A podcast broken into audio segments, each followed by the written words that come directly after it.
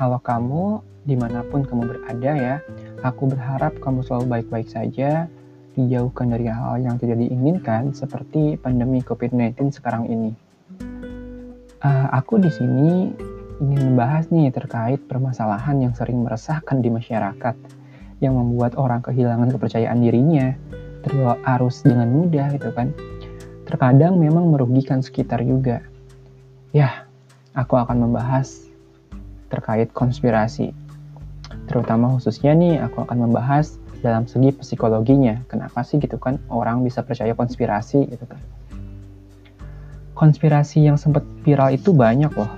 Mulai dari Gajah Mada misalnya kan, Candi Borobudur, buatan Nabi Sulaiman gitu kan. Sampai bumi datar. Ataupun sekarang-sekarang yang lagi ramai itu yaitu konspirasi virus corona konspirasi COVID bukannya yang dibilang itu gak berbahaya katanya. Ataupun bahkan gak ada ini cuma permainan elit global aja gitu kan untuk mengendalikan manusia di seluruh dunia gitu. Asal kalian tahu ya eh, bahwa konspirasi ini sesungguhnya ya kepercayaan terhadap konspirasi itu lebih banyak bermain di ranah uh, emosi dibanding di wilayah logika gitu kan. Kenapa bisa begitu Oke, kita coba untuk bedah satu-satu ya, kenapa orang bisa percaya konspirasi gitu kan. Yang pertama itu manusia selalu menginginkan kepastian. Ya, tentu kepastian. Saat sesuatu terjadi, kita selalu mencari tahu tuh kenapa gitu kan.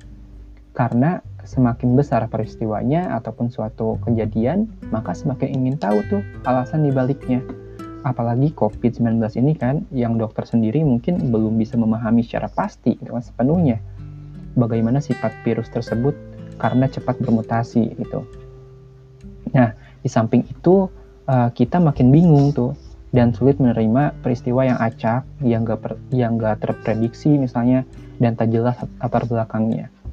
Maka secara gak sadar kita menebak-nebak tuh cocok logi misalnya kan, klaim sana sini gitu kan, ada data comot sana sini gitu kan. Menyambungkan pola yang sebenarnya nggak ada kaitannya tetapi itu menarik makanya dia ambil gitu kan.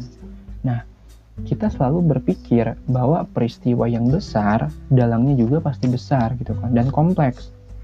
Itu disebut proportionality bias gitu kan. Jadi kita tuh nggak bisa berdamai dengan kenyataan gitu. Karena ya hasrat manusia untuk merasionalisasikan sesuatu yang belum kita pahami itu sepenuhnya akan menghasil, akan melahirkan konspirasi. Kita karena apa? Karena kita ingin jawaban yang sesegera mungkin itu kan. Jawaban yang konsisten dengan skeptisisme kita yang sudah lebih dulu ada sebelumnya itu kan. Hmm, terimalah gitu kan bahwa beberapa hal di dunia ini memang sebenarnya bisa terjadi begitu saja. Tidak harus kita pahami sekarang ya, tetapi butuh waktu dan penelitian panjang gitu kan. Tidak paham itu gak apa-apa daripada meyakinkan diri sendiri kalau kita paham padahal aslinya enggak gitu kan. Nah yang kedua manusia manusia yang percaya konspirasi itu dia bisa merasa superior gitu kan secara intelektual maupun moral dibandingkan orang-orang pada umumnya gitu kan. Seperti orang-orang terpilih gitu kan jika ada orang yang uh, mengerti konspirasi itu. Karena ketika, karena ketika kita percaya ataupun merasa tahu nih hal yang ada di luar mainstreamnya kita seperti orang yang istimewa. Seperti orang terpilih gitu kan dan merasa geram kepada orang-orang yang tidak seperti kita. Misalnya lah kok lu gak tahu misalnya kan kok lu gak nyadar bahwa ini virus tuh gak berbahaya bla bla bla bla bla gitu kan sungguh dramatis dan heroik sekali bukan sehingga muncul tuh perasaan memandang dirinya itu lebih pintar dan berpengetahuan ataupun lebih kritis dibanding yang lain. Bahkan terkadang mereka sering merendahkan para pakar-pakar ataupun para pendapat orang yang bisa mengemukakan pendapatnya dengan baik dibanding mereka gitu kan. Mereka selalu menolak data-data yang ada dan mengaitkannya itu bahwa itu adalah hasil uh, konspirasi gitu kan, hasil permainan elit global. Lalu misalnya ketika orang menolak mentah-mentah nih bahwa misalnya bumi itu datar, dia akan bilang, oh pikiranmu gak akan nyampe gitu kan. Memang belum kuat nih untuk menerima kebenaran, kamu mudah tertipu elit global gitu kan. Nah, yang ketiga nih misalnya uh, kurangnya critical thinking gitu kan. Konspirasi itu uh, nggak lahir ya dari data empirik, tapi cuma dari skeptisisme gitu kan terhadap suatu peristiwa ditambah kecurigaan kepada pihak-pihak tertentu yang tidak bisa diverifikasi kebenarannya. Dengan kata lain nih, beban pembuktian itu ada pada si penuduh sebenarnya, bukan pada pihak yang tertuduh gitu kan kalau bumi itu datar atau kalau ada konspirasi lainnya, ya tunjukin aja data empiriknya, apa susahnya gitu kan. Bukan hanya bilang, kenapa ya? Kenapa kau berpikir gitu kan, bahwa bla bla bla bla gitu kan. Patut dicurigai nih kalau begitu, bla bla bla bla gitu kan. Gak, gak, gak logis kan seperti itu. Malah menggelitik sebenarnya jika kita pahami. Selain itu, uh, ketika ngasih data ya kasihlah data yang bisa diverifikasi semua orang gitu kan secara objektif. Bukan hanya data subjektif aja gitu kan. Ini data cuma menurut opini saya asumsi saya kan ngaco kayak gitu gitu kan. Bahkan uh, yang ramai itu kan uh, video plat earth tuh yang ada di YouTube ya. Aku nih ketika nonton ulang video plat earth yang panjang itu uh, dan konspirasi COVID-19-nya makin tepuk jidat itu dengan banyaknya logika fallacy dan confirmation bias di sana. Aduh, emang sulit sih ya tentang pemahaman konspirasi seperti ini karena orang-orang uh, menyukai konspirasi itu agar terlihat dia lebih berintelektual dibanding yang lain itu kan.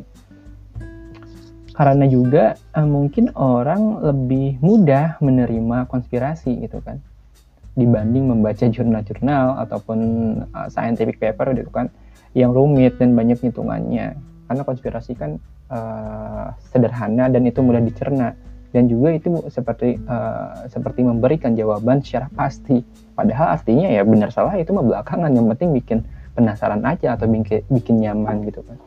Itu cara kerjanya konspirasi itu. Makanya uh, cara untuk menghindari agar kita gak termakan konspirasi ya perbanyak literasi gitu kan. Kita coba untuk membaca-membaca beberapa informasi data-data jangan hanya dari internet tetapi dari buku itu kan. Karena data-data yang ada di internet tuh terkadang gak selengkap yang ada di buku gitu kan beda. Kalau di internet tuh kan banyak disclaimer ataupun pertanggungjawabannya. Uh, ini hanya sebuah opini ataupun ataupun uh, apa ya pendapat pribadi aja gitu kan.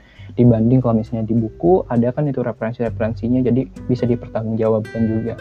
Dan juga jika memilih buku ya jangan buku-buku fiksi untuk meningkatkan literasi. Tapi itu boleh-boleh aja. Cuma sarannya untuk meningkatkan literasi terutama uh, di zaman sekarang ya kita harus perkuat tuh di bacaan-bacaan yang ilmiah itu kan. Bacaan-bacaan sains dibanding yang lain gitu kan.